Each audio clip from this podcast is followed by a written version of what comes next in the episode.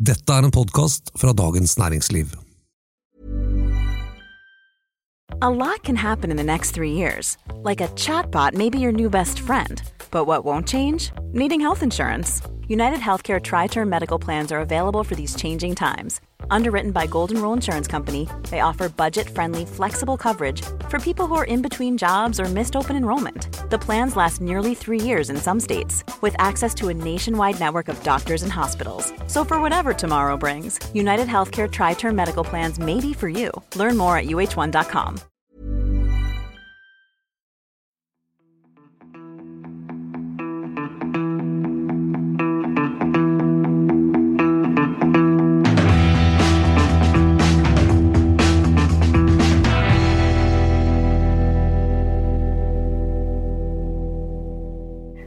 Hva skjer når de som vanligvis vedder på sportsresultater, opplever at alle kamper og turneringer blir avlyst over natten?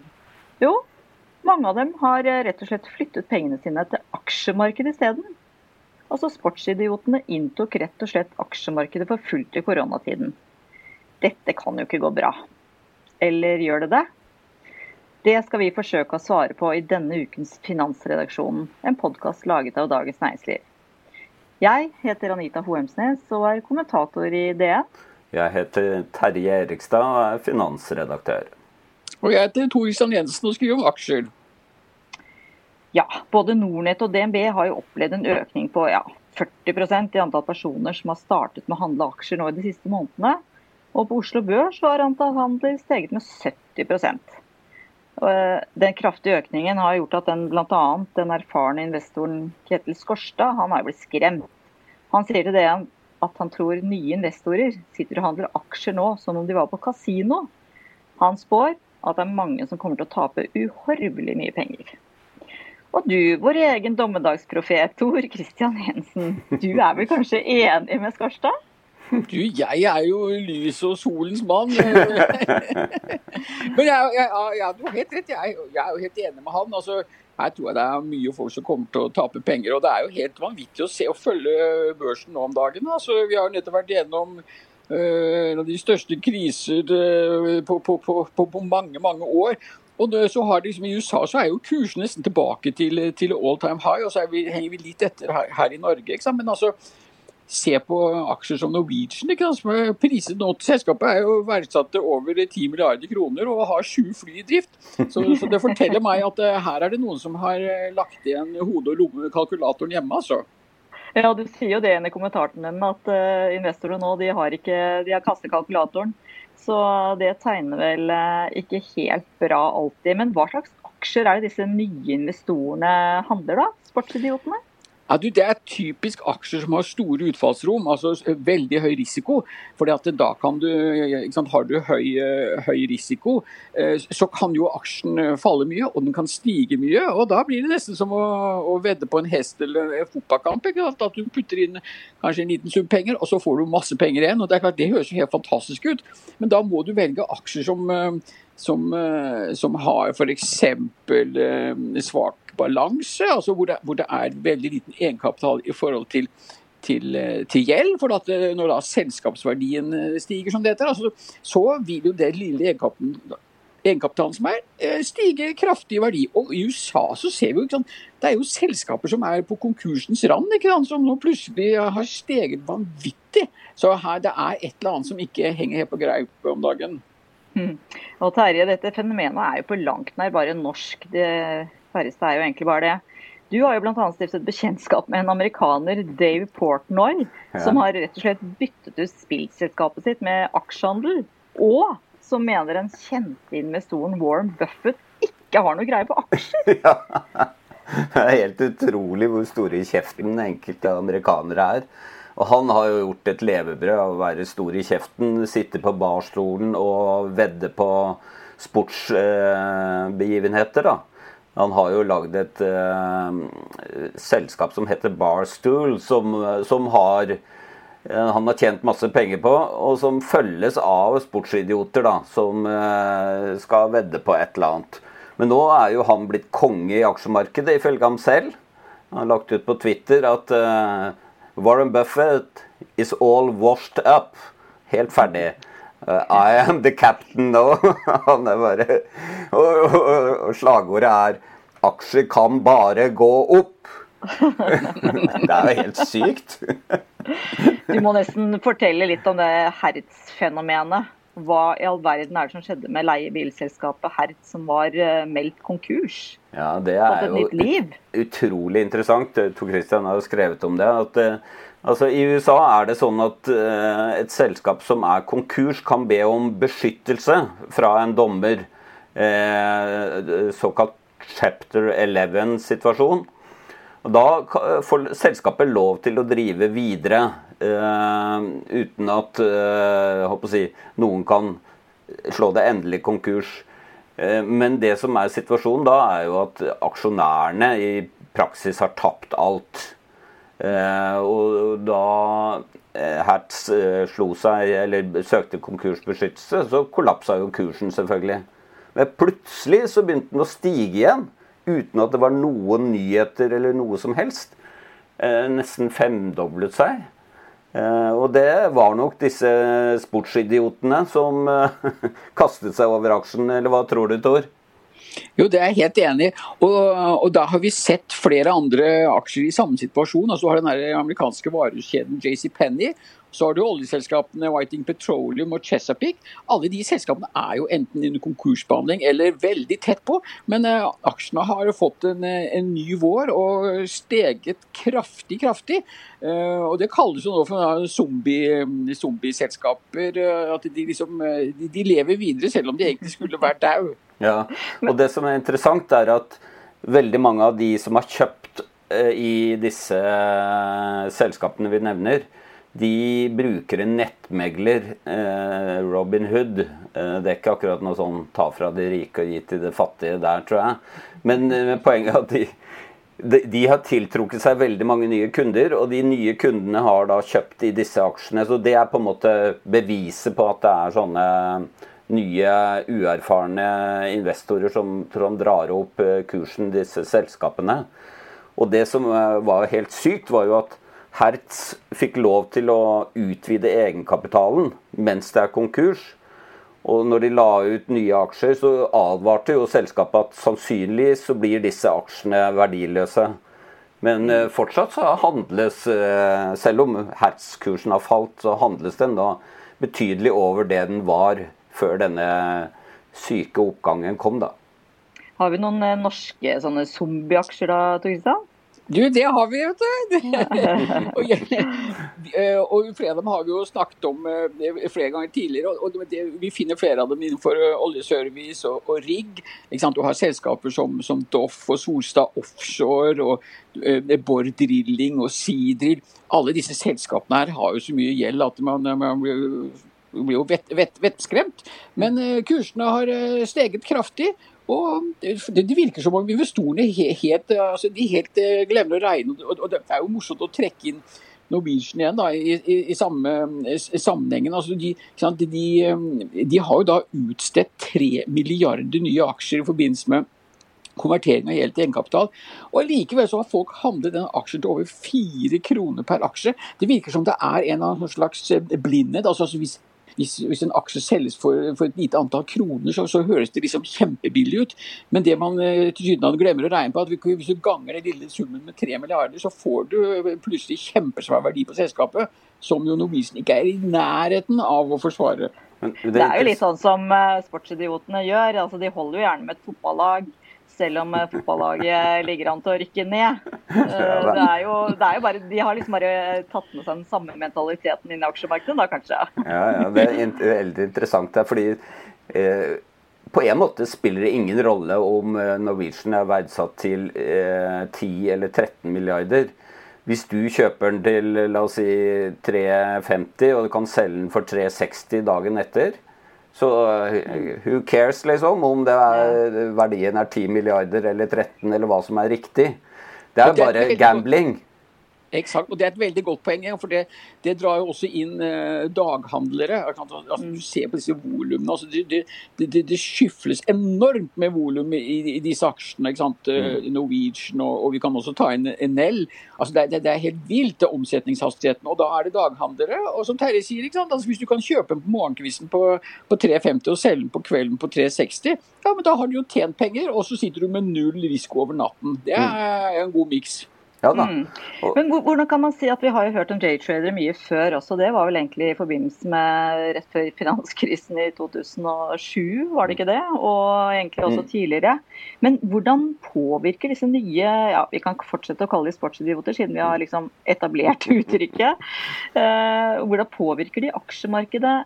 Og kommer det til å ende med full kollaps? Eller blir de redda på en eller annen måte? Jo, altså det er ingen som helt på en måte kan bevise eh, hvor stor betydning disse, denne type investorer har. Det er jo mer sånn anekdotisk inf eh, si, informasjon vi har, som selskap vi har nevnt. Hvordan de påvirker totalmarkedet er veldig vanskelig å si. Men, men det er jo eh, altså Det som er interessant, er at hvis du, hvis du tenker gjennom hva er det som bestemmer verdien av aksjer, Eh, så kan du si at det er tre ting. Det ene er selvfølgelig hvor mye penger disse selskapene som er på børsen tjener over tid. Eh, det andre er hvilken rente du skal si, eh, beregne den verdien til i, dag. Og det tredje er risikoviljen til investorene. Og det er egentlig det siste vi snakker om nå. At disse her bidrar til en slags sånn her altså, Nå er det inn å ta risiko. Altså nå vil folk gamble. Eh, og det er eh, mulig at, det, det, at den største effekten er i, i, si, på, den, på, det nivået. da. At mm. Eh, de bidrar til bedre risikovilje i aksjemarkedet. Men plutselig kan jo det snu. Altså Det er jo det som på en måte driver disse krakkene og voldsomme endringene i aksjemarkedet, er jo risikoviljen hos investorene som skifter uh, psykologien der, da. Så jeg tror at, uh, at, at, det er der uh, de har størst effekt. Ikke fordi de er, har så innmari mye penger eller er på de store selskapene, men mer sånn Her skal det kjøpes, aksjer kan bare gå opp. Mm. Det er jo helt feil. Men uh, nå er jo jammen meg fotballen i gang igjen, da. Ja da. Kommer, uh, Dårlig start for Rosenborg, dessverre, men uh, ja, ja, nei, det lever jo helt greit med. Men det, det, kan jo hende at noen igjen Blir vi kvitt liksom, de sportsidiotene i aksjemarkedet nå, eller kommer de til å bli værende, tro? Aksjer er jo et vi ønsker jo egentlig at folk skal være interessert i aksjemarkedet, og for så vidt også sette seg inn i det. Kan jo hende at det er noen som har fått en ny hobby utover å tenke på hvilket eh, mål som skåres i 90. spilleminutt. Hva tror du, Tor? Jo, du, det tror jeg faktisk. Og, og, og, Det er jo en sånn anekdotisk bevis. for Det har, det har jeg lest på Twitter. nemlig at uh, Det er folk som har, eh, som har forsøkt dette her. og og syns ikke men jøss, dette med børs er jo kjempemoro. Så mm. selv om uh, det er Premier League eller hva det heter for noe alt sammen, er, er, starter opp igjen etter hvert, så, så tror jeg at noen ja, eksakt. Så, der, ja. Så tror jeg jaggu meg noen av, av, av, disse pengene kommer til å bli, uh, bli aksjemarkedet. Men det, det, er også et artig poeng som jeg kom på i farten. Altså, jeg har jo noen følgere på min Twitter-konto, og det, det, morsomme jeg ser, da, er at en veldig høy andel av de er uh, sportsinteresserte, og mange av dem følger fotballag. Og de har da satt i, i den Twitter-linken, eller headingen der, da, altså hvilke fotballag de, de så altså selv før korona så tror jeg det var en viss sammenheng mellom sportsinteresse og børsinteresse. Kanskje det. Jeg har i hvert fall lagt merke til at de aller aller fleste som uttaler seg i den sammenheng, og som har kommet inn i aksjemarkedet nå, er menn. Eh, og det er kanskje ikke så rart, for det er vel flest menn som vedder om sportsresultater også. Ja, du, Det er et annet artig poeng. for at vi, Tilbake til mine Twitter-følgere. Jeg tror jeg, Hvis jeg skal anslå at 95% av mine følgere er menn altså de er interessert i, og Jeg skriver bare om børs på, på min Twitter-konto. da, Men de er menn er, det er altså de som sparer i aksjemarkedet og som eh, spiller på, på fotball. De, de, er nok også da hovedsakelig menn, ja. Du, hvor mange ikke, ikke noe drag på kvinnene der, altså. Nei, men hvor mange følgere har du på Twitter, eh, Tor Christian? Du, Det er veldig artig at du spør om det. For akkurat nå i, i dag eller i morgen så tror jeg jeg kommer til å passere 2000 foreldre. Så dette er jo en stor dag for meg. ja, det er Veldig bra. Gratulerer. Er mye, mye, mer enn det jeg har. Men han er Dave Portnoy, som, er, som vi snakket om tidligere, han har altså 1,5 millioner følgere. Mm. Mm. Uh, og når han, uh, han har liksom lagt ut at ikke hør på noen råd fra meg, jeg er ikke en finansrådgiver. Men så sitter han der og snakker om hvilke aksjer han uh, kjøper og selger. Og, og, og han, uh, han, er uh, Du er rå, Tor, men han tror jeg er du, du, har jo peiling, men han, han bare gønner på. ja, alt skal opp. Ja. Nei da, men Statistikken viser jo også at det er jo kun tre av ti private aksjonærer på Oslo Børs som er kvinner. Så det, det er jo på en måte den samme trenden som følges her. Han er jo egentlig sånn usikker på hvorfor, men det, Anita, du, du, har jo, du er, har jo, eller er i ferd med å skrive bok om kvinner og økonomi. Eh. Ja, vi har i hvert fall prøvd, og jeg har skrevet mye om eh, privatøkonomi. Og jeg syns jo aksjer er morsomt selv, selv om vi som journalister ikke har lov til å investere i enkeltaksjer. Men da har vi liksom samla noen råd da, over mm. hva som eh, Hva bør en som er helt fersk gjøre for å starte å handle aksjer? Ja. Og da er det vel nettopp liksom motsatsen til det disse sportsfolka gjør nå. Og det er jo ikke satse alle sparepengene på én aksje. Nei. Ideelt så bør man eie en ja, seks til åtte ulike aksjer, kanskje, for, mm. å, for å få redusert risikoen da, for å tape stort i én aksje.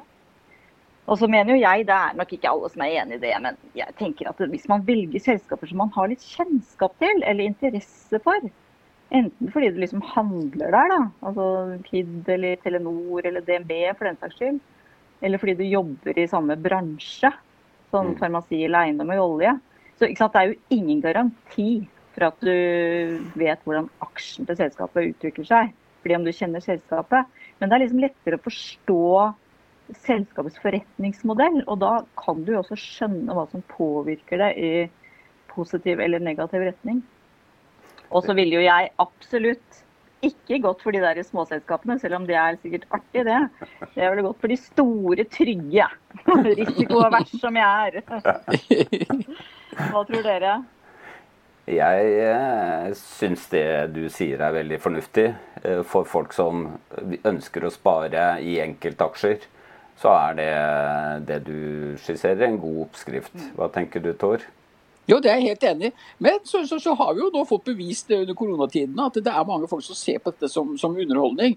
Og det er klart, eh, du kjøper ikke en portefølje av Norsk Hydro, Equinor og Stats Uh, altså, du kjøper ikke disse selskapene hvis du skal ha underholdning. Da er det jo helt andre selskaper du ser på. Det ser vi også ikke sant? hvis du skal delta i sånne aksjekonkurranser og sånn. Det nytter jo ikke å, kjøpe, å satse på Equinor. Da. da må du velge disse ville aksjene for å få de store kursutslagene for å vinne. Mm. mm. Og så lenge du har råd til å tape de pengene, så kan det jo være at uh, du får si, glede av uh, de, det over tid.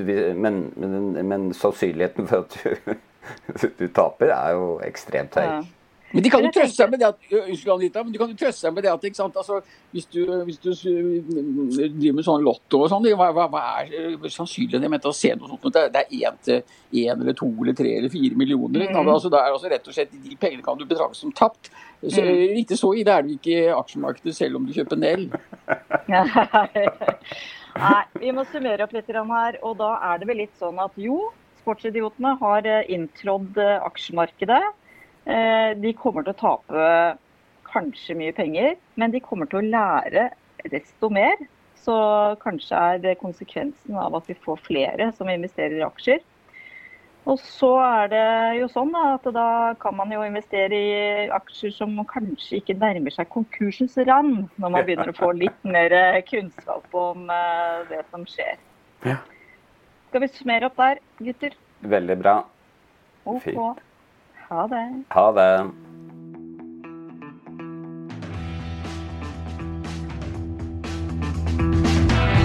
Teknisk produsent har vært Oskar Bremer.